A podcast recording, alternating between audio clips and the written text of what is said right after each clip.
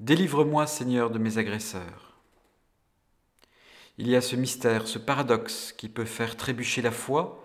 Pourquoi moi? Pourquoi moi qui ne fais de mal à personne? Moi qui suis un ami de Dieu? Pourquoi suis-je une victime?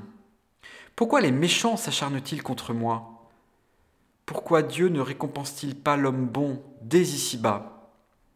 Pourquoi mes ennemis prospèrent-ils en toute impunité alors que moi je souffre? Alors il est vrai que le serviteur n'est pas plus grand que le maître. Jésus a souffert jusqu'à la mort ce mystère d'iniquité.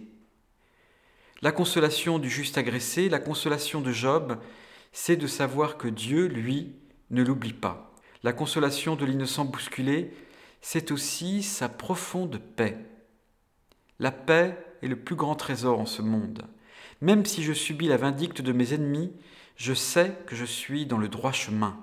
Ma force, c'est ma conscience. Et le Seigneur va me délivrer. Il a délivré Adam de la mort. Il a délivré la femme adultère de ses lapidateurs. Il a délivré Zachée de ses compromissions. Il a délivré Saint Pierre de sa trahison.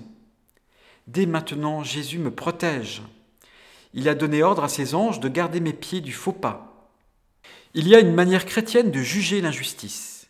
Elle procède en trois temps. D'abord, reconnaître que les choses pourraient être pires et rendre grâce à Dieu pour le bien qu'il me fait. Ensuite, tirer parti de l'épreuve pour grandir dans l'amour et la fidélité. Enfin, combattre l'injustice avec les autres, pour que ce qui m'arrive n'écrase jamais plus les chétifs. Par l'épreuve, Seigneur, donne-moi la force de me battre pour les autres et avec les autres.